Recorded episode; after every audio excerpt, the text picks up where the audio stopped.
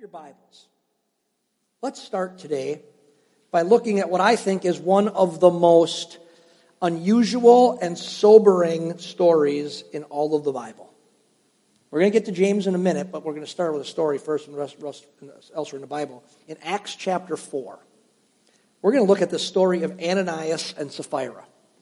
Not normally a story you like to preach out of. Let's start by reading. We're going to actually start back a little bit further um, in verse 32 of chapter 4, and we're going to read into the beginning of chapter 5. Um, put this in context and see what's going on in this story, because it's going to really help us understand what James is writing about. So, Acts chapter 4, starting in verse 32, it says this And the congregation of those who believed were of one heart and soul, and not one of them claimed that anything belonging to him was his own, but all things were common property to them. And with great power, the apostles were giving testimony to the resurrection of the Lord Jesus, and abundant grace was upon them all. For there was not a needy person among them, for all of those who were owners of land or houses would sell them and bring the proceeds of the sales and lay them at the apostles' feet, and they would distribute each to each as they had need. Now Joseph, a Levite of Cyprian birth, who was also called Barnabas, by the apostles, which translated means son of encouragement, and who owned a tract of land, sold it, and brought the money and laid it at the apostles' feet. But a man named Ananias, with his wife Sapphira, sold a piece of property and kept back some of the price for himself with his wife's full knowledge, and bringing a portion of it, he laid it at the apostles' feet. But Peter said, Ananias, why has Satan filled your heart to lie to the Holy Spirit and to keep back some of the price of the land. While it remained unsold, did it not remain your own? And after you sold it, was it not under your control? Why is it that you have conceived this deed in your heart? You have not lied to men, but to God. And as he heard these words, Ananias fell down and breathed his last, and great fear came over all who heard of it. The young men got up and covered him up and carried him out, and they buried him. Now there elapsed an interval of about three hours, and his wife came in, not knowing what had happened, and Peter responded to her, Tell me whether you sold the land for such and such a price. And she said, Yes, that was the price. Then Peter said to her, Why is it that you have agreed together to put the Spirit of the Lord to the test? Behold, the feet of those who have buried your husband are at the door, and they will carry you out as well. And immediately she fell at his feet and breathed her last. And the young men came in and found her dead, and they carried her out and buried her beside her husband. And great fear came over the whole church and over all who heard of these things. Now, I've heard people say stuff like this Man, I wish I was at the, in the early church. you want to be in that church on that day? Tell a lie and die. Okay? Um, let's talk about what's going on here. Let's think about it. The reason I backed up a little bit, let's put it in context what was happening in the church. The church was brand new. It had just started. Jesus had died on the cross, been buried, rose from the dead, and now these apostles were going everywhere telling people this good news that God himself came as man into our world, died for our sins, and rose from the dead to set us free from the curse of death and sin. That now we can say no to sin and we can live eternally with God. That's what the death and resurrection of Jesus was. That was the message they went around preaching. And those that said that were changed by that message, that had houses and lands, said they were selling what they had and giving it to those in need to perpetuate this brand new church. Verse 34 says that among them, there was not one needy person among them because some were selling who had and some who didn't have were given to. Now, in this culture of generosity, Barnabas sold a piece of land that he owned and gave the money to the apostles so they could distribute the money to the people who were in need. And at that time, he did this, maybe, maybe it was somewhat publicly that people saw it happen. And at this time, another couple sees what happens because maybe what happened is people went, oh my goodness, wasn't that nice what Barnabas did? Something like that must have happened. So eh, this other couple sees what happens and selling their property and giving it away, and they decide, let's do the same thing, but with a twist. They sell the property for a price, and then they give part of the money to the apostles, and they keep part of the money for themselves. Peter, who is made aware of this deception by the Holy Spirit, questions them and, and, and says, you know, why are you lying um, to the Holy Spirit? And they both fall over dead because they lied. Now, let's think about something for a minute.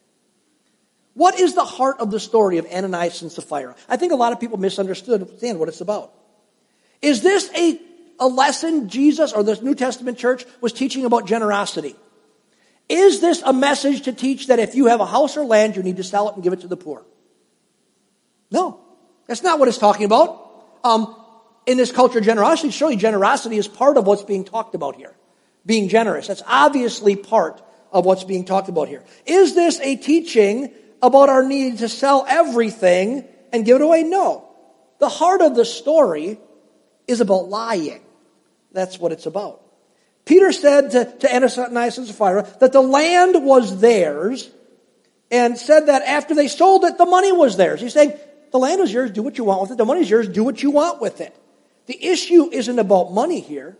It's about the fact that they lied about the money, that they wanted to look good and say, hey, we gave it all, and by giving, by giving their money away, but they really didn't give it all away. They said they gave it all away, but they didn't. They gave part of it away and kept back some for themselves. And they didn't have to do it. The problem was that they lied and said that they gave it all. The thing that the Holy Spirit is putting his finger on here is the incompatibility of lying and the Christian life. He's saying this is not compatible with being a child of God.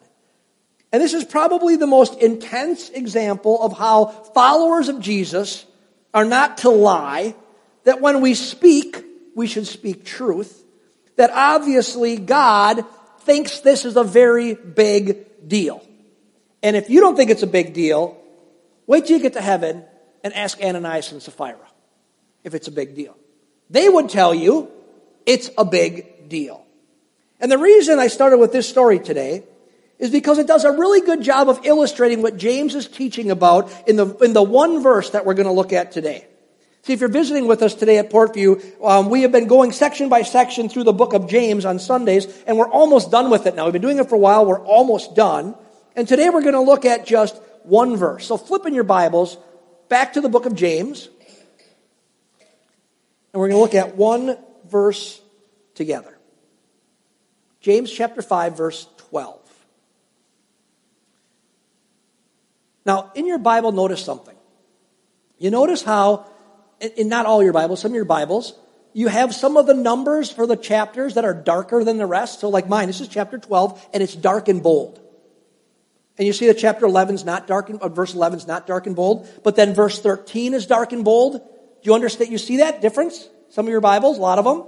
So it has a distinction. It's showing you paragraphs, basically, where new thoughts start, new thoughts end. So chapter 12 or verse 12 is, is bolded and verse 13 is bolded and it's saying that verse 12 stands on its own. It's its own thought. Okay, where if you look ahead, verse 7 is bolded and then it goes all the way to verse 11. So that's one thought. So everything in verse, verse 7 and verse 11 are all tied together. Verse 12 stands on its own. And then verse 13 um, is going to go all the way to the, to the end of the chapter, verse 17. So it's very important to understand those things because you got to say, is this tied to something else? It's all tied to the context of the book, but is it tied to the verses before or after? This is a standalone statement that James is saying. So let's look what it says here. Chapter 4, or chapter 5, verse 12. But above all, my brethren, do not swear either by heaven or by earth or with any other oath but your yes is to be yes and your no is to be no, so that you may not fall under judgment. Now, let me be honest with you for a moment here as we get into this. I was going to skip over this verse when I was preaching through, you know, going through the book of James. I was going to skip, skip over verse 13. It's one verse standing on its own. Because if you've been here for any length of time, you may recall that James has dealt with this general topic of the words that we speak over and over and over in the book of James. And I'm like, what else can I possibly say about it? I was going to skip it. I thought about just skipping. I thought none of you would even know it. if I skipped it. There's sometimes we go through things and it's the exact same thing as something else. I just go on to the next section. But you know why I couldn't skip it? The first three words of verse 12. But above all. But above all. Now, what's been going on in these preceding things? James is just telling, talking a little segments about all different, very important topics. He was teaching, we looked at a couple weeks ago, how to live by God's will and not your own will. He just taught about how to handle the burden of abundance. Talk about what it's like to be to have more than you need, and how to, that's a burden. We said it's a responsibility. How to handle, how to live in light of Jesus' return. We looked at just two weeks ago. How do we live in the light of the fact that Jesus is coming back? And last week, or week before, we looked at how do we suffer well. said, how do we how do we go through suffering and do it well? How do we learn? We learn from the prophets. We learn from Job. Um, James talked about. Then he just tosses in this one statement about how we talk, about honesty of speech, and he's talked about it before. And he says, and this is above all of that. He's saying this is above how you live in a burden of abundance, how you live in light of Christ's return, how you learn to suffer well. He says, above all those things, you know what? Let your yes be yes and your no be no. So I had to come back to this topic again. But above all, my brethren, do not swear either by heaven or by earth or with any other oath, but your yes is to be yes and your no is to be no, so that you may not fall under judgment. So what's he talking about here? Because he's not just talking about telling a lie, he's kind of coming at it from the opposite angle. He's talking about oath making, taking an oath, swearing by something. For example, in our context of today, you may find yourself saying something like this to emphasize that you're not lying. Oh, I swear to God. You're saying, I'm really serious about this. You say this maybe. As God is my witness. We've all said things like that. As God is my witness. That kind of speech um, was very common practice in James's day. In fact, the Jews had made an art form out of swearing oaths. Oh, I swear to God, or making an oath, swearing oaths in such a way that it appeared that they were telling the truth, but they had no intentions on doing what they said they were doing. I swear by this. And then they, the oath wasn't binding because it wasn't exactly according to some formula that they concocted and said, so I'm not really bound to follow that. They're saying, I'm trying to tell you, I'm really telling the truth, but they were really lying. It was common practice in their day. Matter of fact, um, Jesus himself was confronting this one day when he rebuked the scribes and the Pharisees. It's recorded in, in Matthew chapter 23, verses 16 to 22, Jesus having an interaction with some Pharisees. And listen to what he says in chapter, in, in Matthew chapter 23, starting in verse 16. He says, You blind guides, what sorrows await you? For you say that it means nothing to swear, quote, by the God's temple, but that is binding to swear by the gold in the temple. Blind fools, which is more important, the gold or the temple that makes the gold sacred? And you say that to swear by the altar is not binding, but to swear by the gifts on the altar is binding. How blind? For which is more important, the gift on the altar or the altar that makes it sacred? When you swear by the altar, you are not swearing by it. Are you not swearing by it and everything on it? And when you swear by the temple, are you swearing by it and by God who lives in it? And when you swear by heaven, you are swearing by the throne of God and by God who sits on the throne. So in Jesus' day and in James's day, they had concocted these rules that allowed them to basically lie while appearing that they're telling the truth. Well, I, I'm going to do this, and you know what? I swear by the temple. I swear by the altar in the temple. Oh, he must really be telling the truth. Oh, sorry. Fingers crossed. That's the way we say it today. Fingers crossed.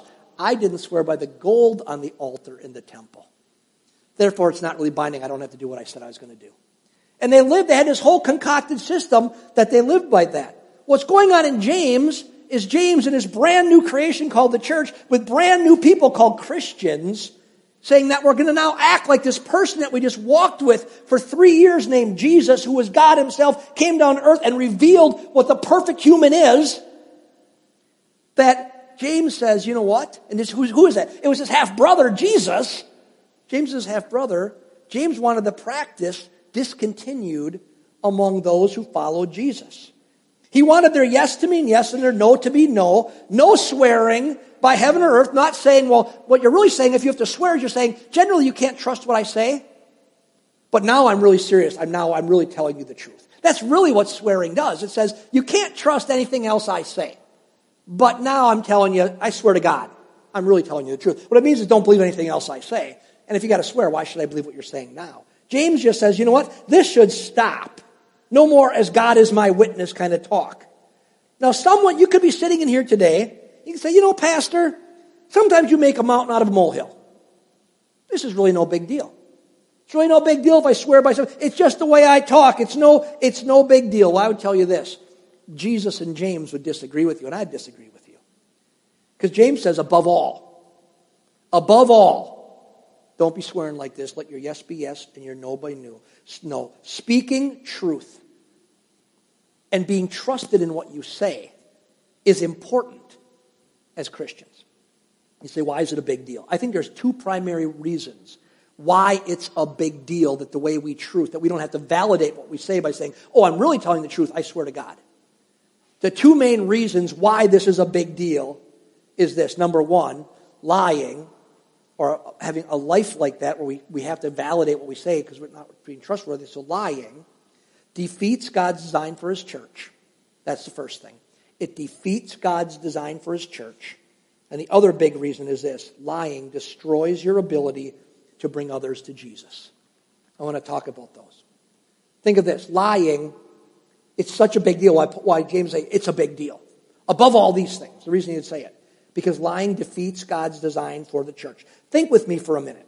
In a big picture way, what is God's design for his church? The church isn't supposed to be a place we get together, sit in nice chairs, watch videos that somebody made about upcoming events. The pastor stands here and talks about the Bible, and we sing songs. That's really not the church. Those are things that, that we do as a church. But that's not really what the church um, is, is, is supposed to be. What's the church? The church is to be a gathering of people who have responded to his, God's gift of salvation in Christ. And now, as new creations, we have the Spirit of God within us, and the Spirit is helping us to become more like Jesus from the inside out. And now, as a gathering of people like that, those who Christ like people, we now interact with one another with the love of Christ and the kindness of Christ and the generosity of Christ and the honesty of Christ so that our lives will be this wonderful experience, a little bit of heaven on earth. And scripture says the world will see us and go, my goodness, because of their amazing love, which is not like anywhere else in the world, their God must be real. That's really a definition of what the church is all about. Understand this lying, misrepresenting what you say, defeats this design. The design of loving unity, as we described the church, loving unity, can only be built on truth. If we lie to one another, we misrepresent what we say to one another, there's no trust. If there's no trust, there's no love. If there's no love, there's no unity. It all starts back with, can I be true? Was what I'm saying true? That's what the story of Ananias is all about. In that brand new creation called the church. The church had never existed before. It was brand new. It wasn't Judaism. It was brand new. People from every different ethnic group and, and, and gender group Women could be part of it. Never before. Women could be equal parts. This brand new thing called the church. They're gathering together. And all of a sudden, in the brand new church where there's a culture of generosity, the ways of the world around them were already creeping in. Ananias and Sapphira scheme to look good. Maybe, you know, politically motivated in the sense we want to rise to leadership in the church or whatever, we don't know. But the ways of the world begin to creep in in this brand new, newly formed thing that's never been before called the church. So God, in the most dramatic way I've ever seen in Scripture, says, Stop it. He says Christians are to be different. We are indwelt by the Spirit of Jesus, and we are to act like Jesus. And he looks at it and he says, Lying and half truths and spin and misrepresentations have no place in the family of God because lying defeats God's design for his church. if we can't trust what one another is saying. It's that big of a deal. Let's look at something together. When you came in this morning, you were given a bulletin. Did something a little different on your bulletin. Take your bulletin out. If you don't have one, look in the person's next you, or turn in your Bible to Psalm 15. And I did it on, in writing this time because a lot of you don't carry a, a printed Bible anymore. And that's all right. But I want to have you do something, an exercise, and be harder to do on your tablet or your phone. And I just think, until I die, I'm going to carry my Bible, okay? I may be a dinosaur, but until I die, because I write stuff in here that I still find 20 years later. No, the thing is, I wear my Bibles out, and so, but I keep them all on my shelf. So, on the back of yours, what's on the back of your, on your back of your um, bulletin this week? What's, what, what verse? What? Psalm 15. Here's what I want us to do with Psalm 15. In front of you are pens. Take Psalm 15, whether on your Bible or on this verse, and if you don't have the bulletin, do it with the person next to you. And this is what I want you to do with your pen. Underline everything that has to do with our speech. Then I'm going to read through I'm going to talk about. So underline right now, just for yourselves, sit there, underline everything that has to do in Psalm 15, it's only five verses, with speech. It's related to how we speak. I give you a minute to do it. How many, how many different things do you underline in Psalm 15? How many distinct things tied to speech? Somebody say it loud. Somebody got six, five. I heard five. I come up with five. So it could be six. I'm, I'm going to read it out loud and I'll tell you. So you can say, stop me. So here's, so verse one. Who may worship in your sanctuary, Lord? Or maybe you could say that's talking about worship. Okay. I didn't think of that. So verse to me, verse one is just the introduction. Who may worship in your sanctuary, Lord? Who may enter your presence on your holy hill? He's asking a question.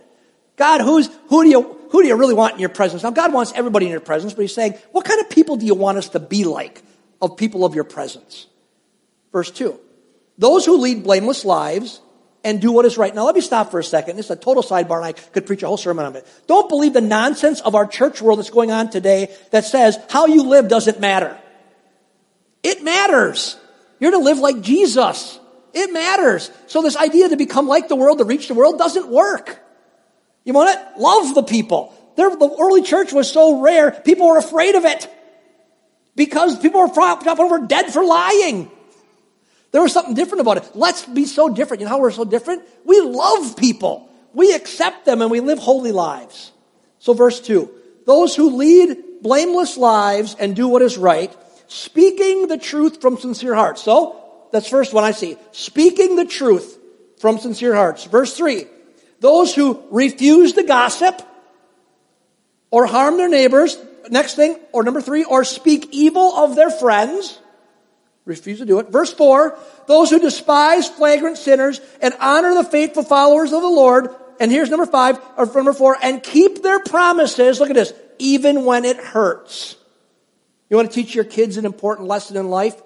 You make a promise, you keep your promise, even when it's hard. Oh, we said we're going to do that on Saturday, but oh, this looks like more fun. You made a promise, keep your promise. David says it's that it's important. It's, it's, it's, it's, a, it's one of the things that defines you as somebody who's a, that, that God says, hey man, you're doing it. I see Jesus in you. Jesus made a promise. I'll die for you, and he did. Verse 5 Those who lend money without charging interest and who cannot be bribed to lie, number five, you can't be, you won't lie, even if somebody bribes you about the innocent, such people will stand firm. David's saying something to us. It's a big deal. How we talk to one another either defeats God's design for his church or it prospers God's design for his church. You understand that?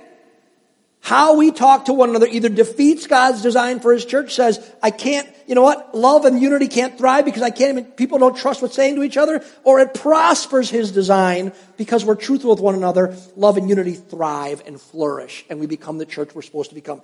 James is saying it's that big of a deal, that what you say is a big deal. Um, David, psalmist says, it's a big deal. Five times in five short verses.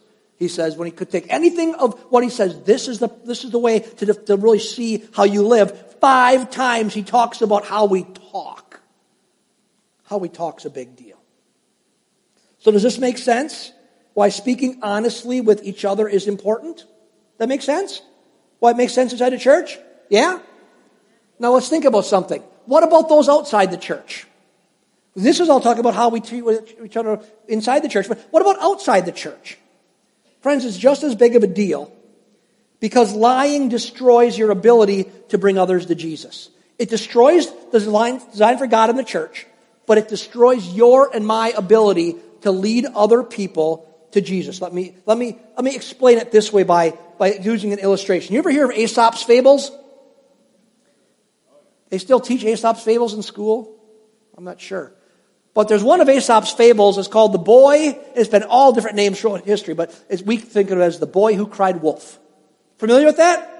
Let me read to you, in case you're not, the little short Aesop's fable on the boy called The Boy Who Cried Wolf. It says this.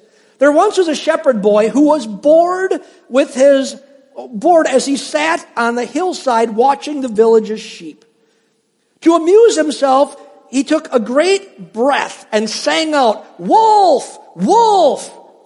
And the wolf is, the wolf is chasing the sheep. The villagers came running up the hill to help the boy drive the wolf away. But when they arrived at the top of the hill, they found the wolf. And the boy laughed at the sight of their angry faces. Don't cry wolf, shepherd boy, the villager said, when there is no wolf. Then they grumbled back down the hill. Later, the boy sang out again, Wolf, wolf, the wolf is chasing the sheep. And to his naughty delight, he watched the villagers run up the hill to help him drive the wolf away.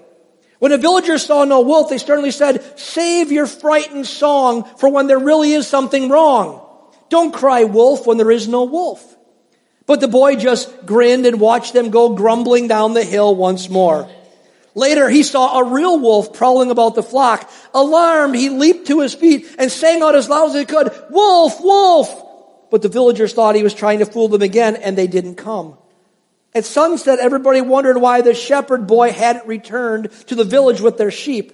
And they went up the hill to find the boy, and they found him weeping. There really was a wolf here. The wolf has scattered. I cried out, Wolf, why didn't you come? And an old man tried to comfort the boy as they walked back to the village. We'll help you look for the lost sheep in the morning, he said, putting his arm around the youth. Nobody believes a liar even when he's telling the truth. Nobody believes a liar even when he's telling the truth. What's the moral of the story? If you consistently lie or misrepresent the truth, no one will believe when you are telling the truth. Let's translate this into our everyday lives. Let's say I'm known at work for being a good and really good at putting spin on things, on issues. I can twist things in a way that makes me and maybe the people around me look good, maybe my company look good and able to come out on top. Or maybe I'm a salesperson that is good at stretching the truth to get the sale made. I overpromise and I underdeliver but I get results. Or maybe what I say um, just can't be trusted. Whether I'm at work or with my family or my friends, I'll say this I'll be there on Saturday to help. But I cancel it or I just don't show up, even though I said I would. Or I promise to do a task. Yeah, I'll do that. But then I really never, or I rarely ever follow through. Now, if I'm known for not really telling the truth, or what I say is really not dependable, friends, ask yourself this question. Then why would anybody believe what I say about Jesus? You live in this world, you're functioning with them and all that you do with your family, your friends, your coworkers, and you're known for, you know what, you can't really believe what Mark has to say. But let me tell you about what Jesus did in my life. Oh, he's just spinning things again. Why would anybody believe you? See, Jesus is truth. Jesus described himself this way I am the way, the truth, and the life. Jesus is truth. But understand this, church. His truth is not believed if we are not believable.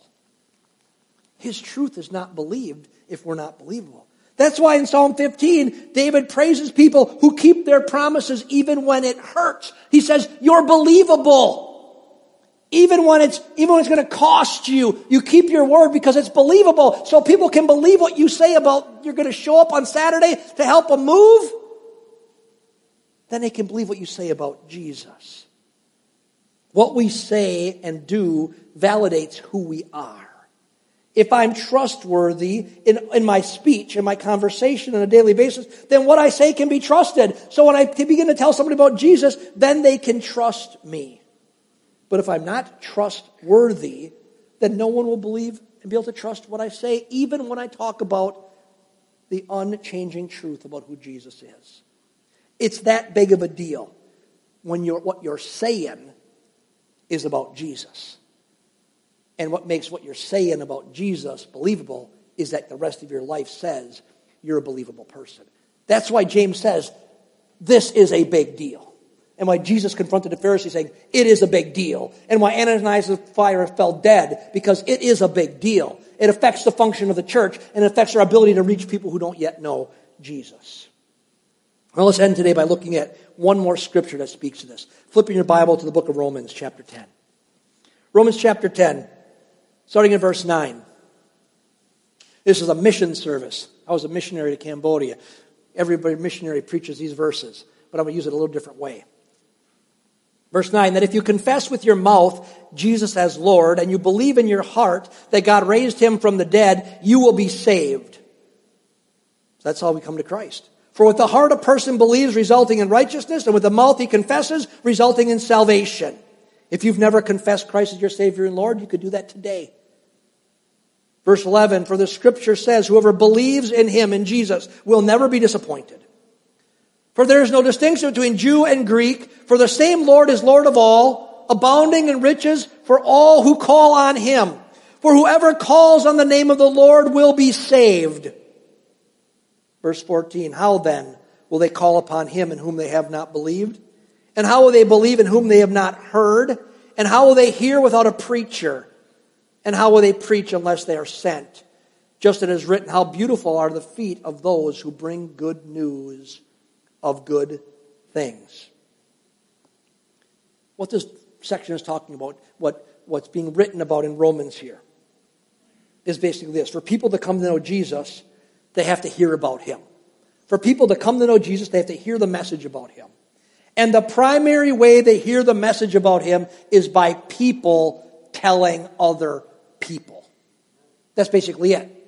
It doesn't really come the primary way through somebody watching something on TV or something doing something on the internet. Now, we um, praise God, we, we beam that stuff into countries where it's hard to go to.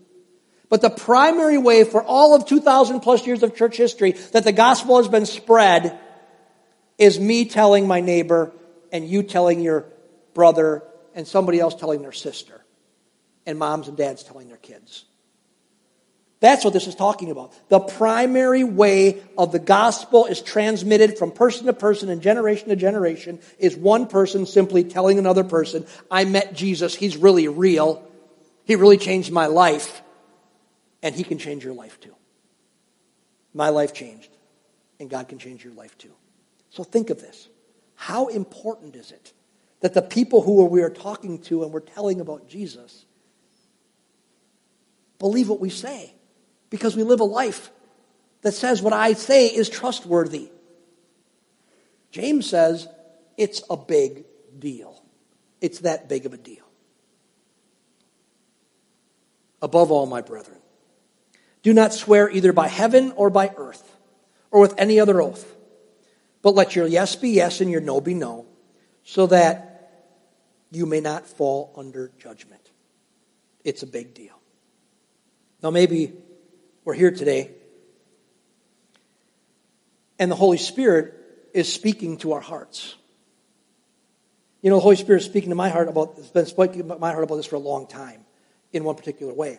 And I've tried to change it. Man, it's hard to change, but the Holy Spirit helps you. When I'm with kids, I always tell them stories. I always tell them goofy stories.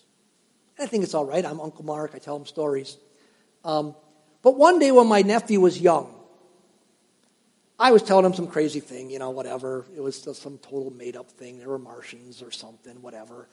And he looked at his dad, my brother Dean, and he said, Dad, is that true? And my brother said this Ask yourself who's saying it. And he knew that I always joked with them. I was always telling them some concocted story.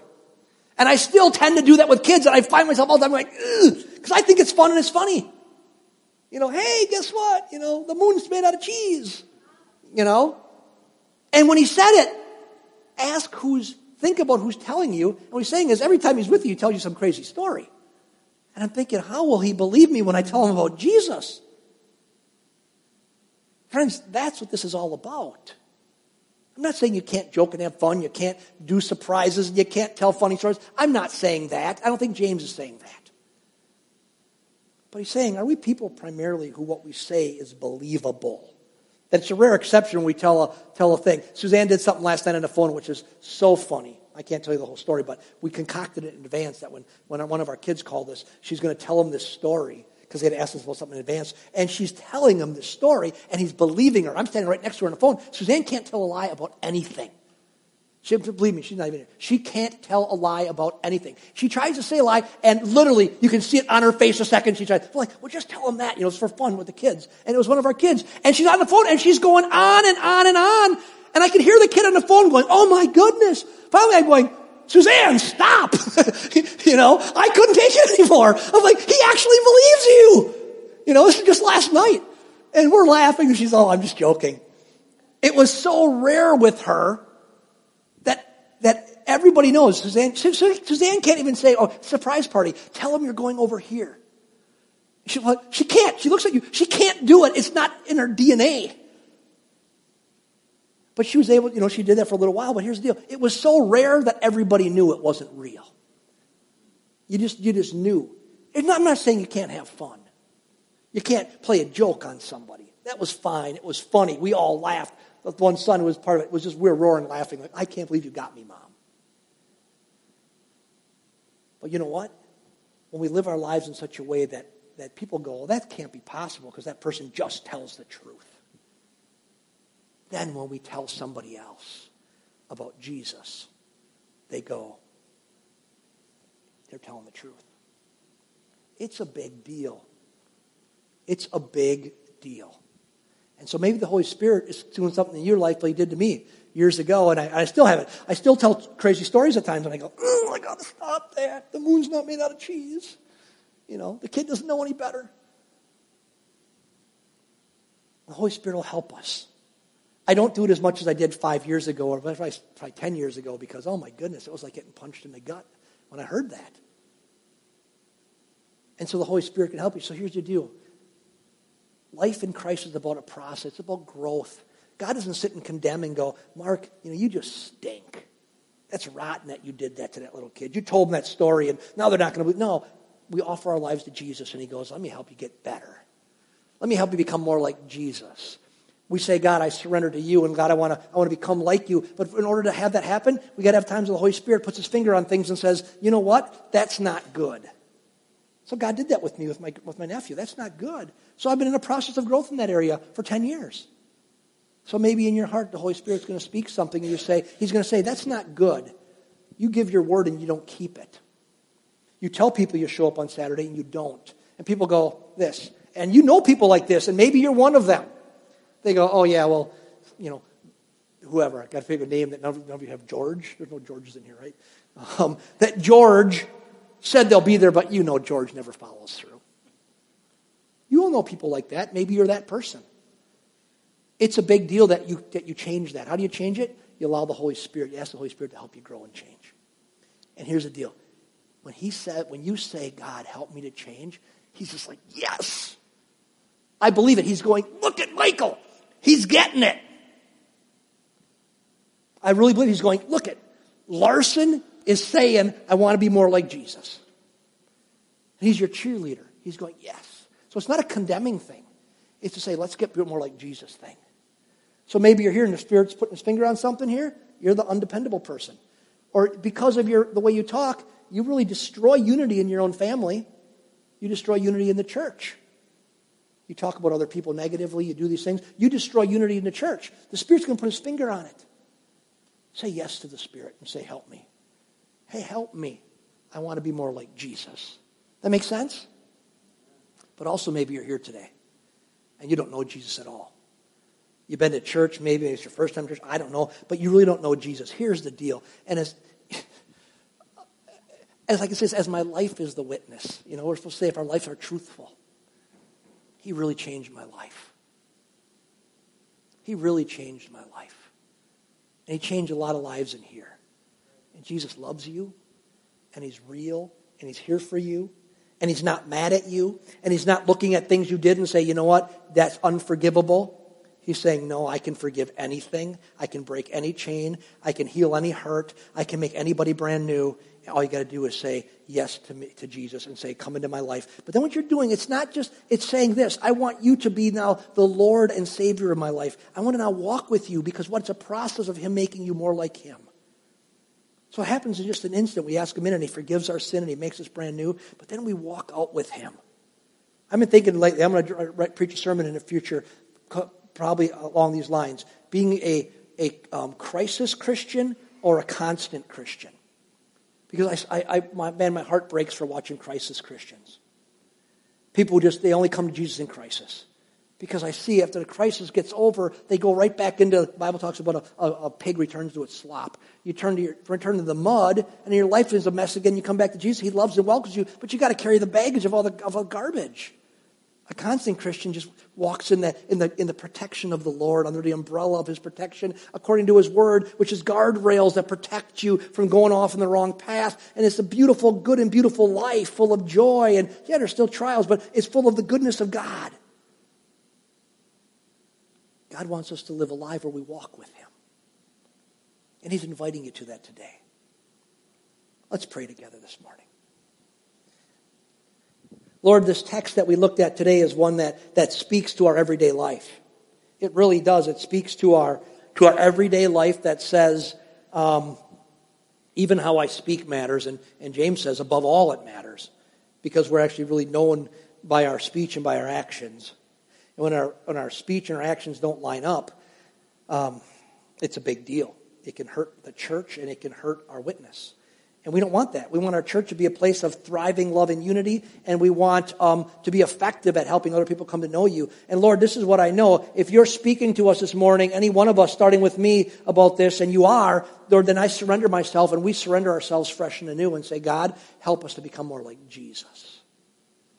Help us to put the energy into it. Maybe for some, you're literally saying to them, you know what? You need to walk on, our, on, the, on the faith path.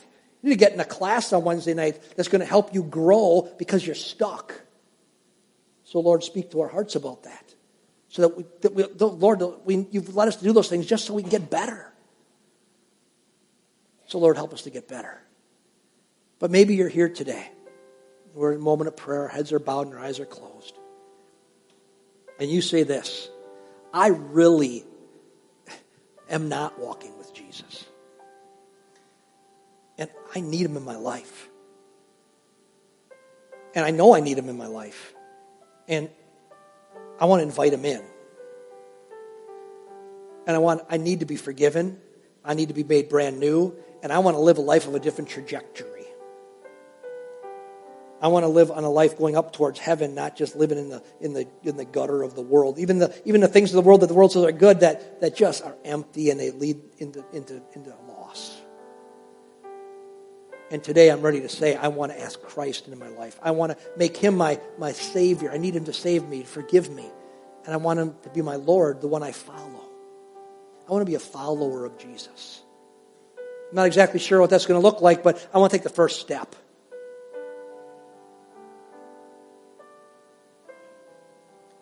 If you have a sense inside of you that says yes to that today, I would tell you this. That is the Spirit of God pulling you calling your name. And if you're ready to say yes to that, I'm going to ask you to do something between me and you and God because no one else is looking around. We're praying. I'm going to start over on my left in the sanctuary. You're right, the section on my left. And I'm going to say, if you're saying, I'm ready to say yes to Jesus, I want you to look me right square in the eyes. I'm not going to call you out or embarrass you, okay? Anybody else? We're going to pray in a minute. I promise I won't embarrass you in the center section, you say, I'm ready to say yes to Jesus. This is the work of the Spirit. I'm not trying to coerce you in any way. I don't want to coerce you. If you think it's me, don't do it. And now on my right, your left, this section, you say, I'm going to say yes to Jesus. Okay. Anybody else? Okay. People all over the sanctuary. Let's stand together this morning. This is what we're going to do. I'm going to lead us in a prayer. And for those of you who have said yes today, um, we're just going to pray. I'm going to invite the whole church to pray. So you're not singled out. It's not the purpose. We're not here to count you. We're here to help you take the steps in the right direction. So as a church, a lot of us have already asked Christ into our life. So we're all going to just pray a prayer that a lot of us have prayed something like this in the past. And invite you to, to ask, to just pray along with us. And mean it from your heart. What we're going to do is just invite Jesus in. So let's pray together. Dear Jesus, I need you. And today, I ask you into my life. Forgive me of my sins. Wipe away my past. All the junk. All the pain. All the hurt. And on this day, come into my life and make me brand new. Fill me with your presence. May your spirit come into my life. And from this day forward, I want to follow you. I want to walk with you because I need you. And so on this Sunday morning, I declare to you that I am yours, that I'm going to follow you, and I'm looking for your help. Thank you, Jesus.